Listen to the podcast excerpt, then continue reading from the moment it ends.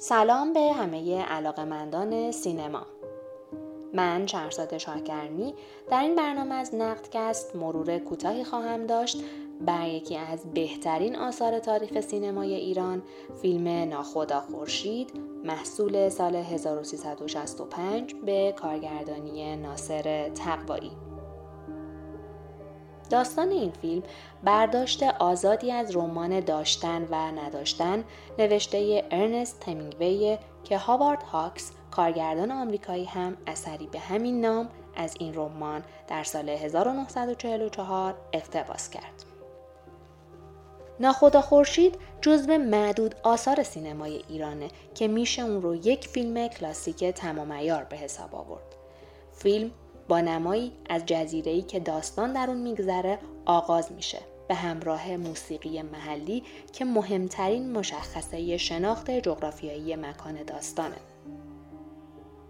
بعد از اون از یک نمای کلی به سمت نماهای جزئی میریم و داستان فیلم آغاز میشه.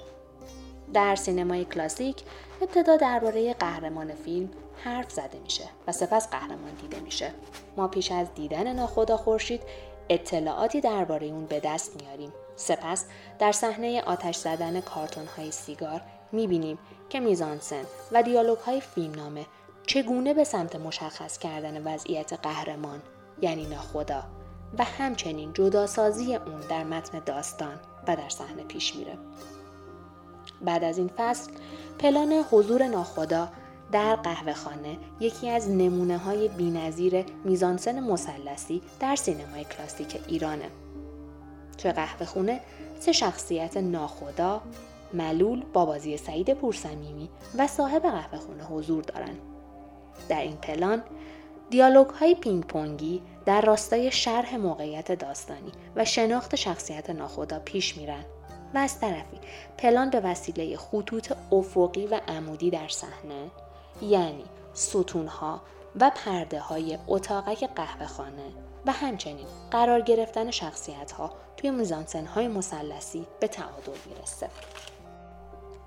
و ریتم بسری در صحنه به کمک خطوط افقی و عمودی که همدیگر رو قطع می‌کنن و فرم مسلسی قرار گرفتن شخصیت ها در میزانسن و همچنین دیالوگ هایی که در عین حال هم پیش برندن و هم به لحاظ بیان کارکردی ادبی دارن برقرار میشه.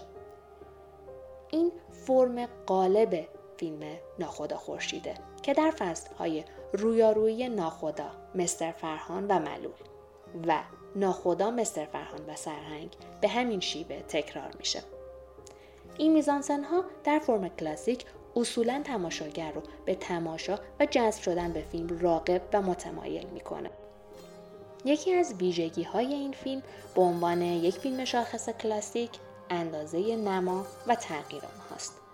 دوربین تا زمانی که نیازی در پلان برای حرکت و تغییر زاویه وجود نداشته باشه ثابت باقی میمونه. بهترین نمونه برای این قاعده نمای گفتگوی شبانه ناخدا با همسرشه. یک پلان نسبتا طولانی که بدون تغییر زاویه و قطع به گفتگوی ناخدا اختصاص داره.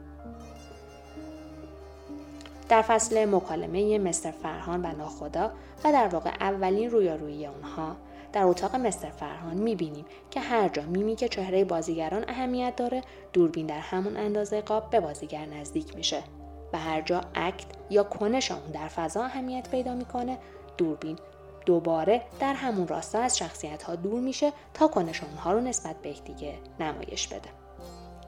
در سینمای کلاسیک معمولا قهرمان در فیزیک، چهره و یا بدن نشانه های خاصی داره. توی این فیلم می‌بینیم که ناخدا یک دست نداره و مهمتر از اون کنش روشن کردن سیگاره که به یک ویژگی مهم در ناخدا تبدیل میشه. از سوی قطب منفی یا آنتاگونیست فیلم خاجه ماجد یک نقص فیزیکی داره. اون شخصی در مقابل ناخداست که مواجهه اونها با هم هیچگاه به یک مواجهه رو در رو منجر نمیشه. اما حتی توی نقص عضو هم اونها در مقابل هم دیگه قرار دارن. ناخدا یک دست نداره و خاجه ماجد هم یک پا. در مورد ناخدا خورشید شاهکار ناصر تقوایی میشه ساعتها حرف زد. اما در انتها باز به همین نکته برمیگردیم که این فیلم یک اثر کلاسیک تمام ایار با یک قهرمان کلاسیک به یاد ماندنی دیالوگ هایی که اساسا لحظه بیننده رو رها نمی‌کنن و داستانی که با قواعد کلاسیک به درستی تا انتها پیش میره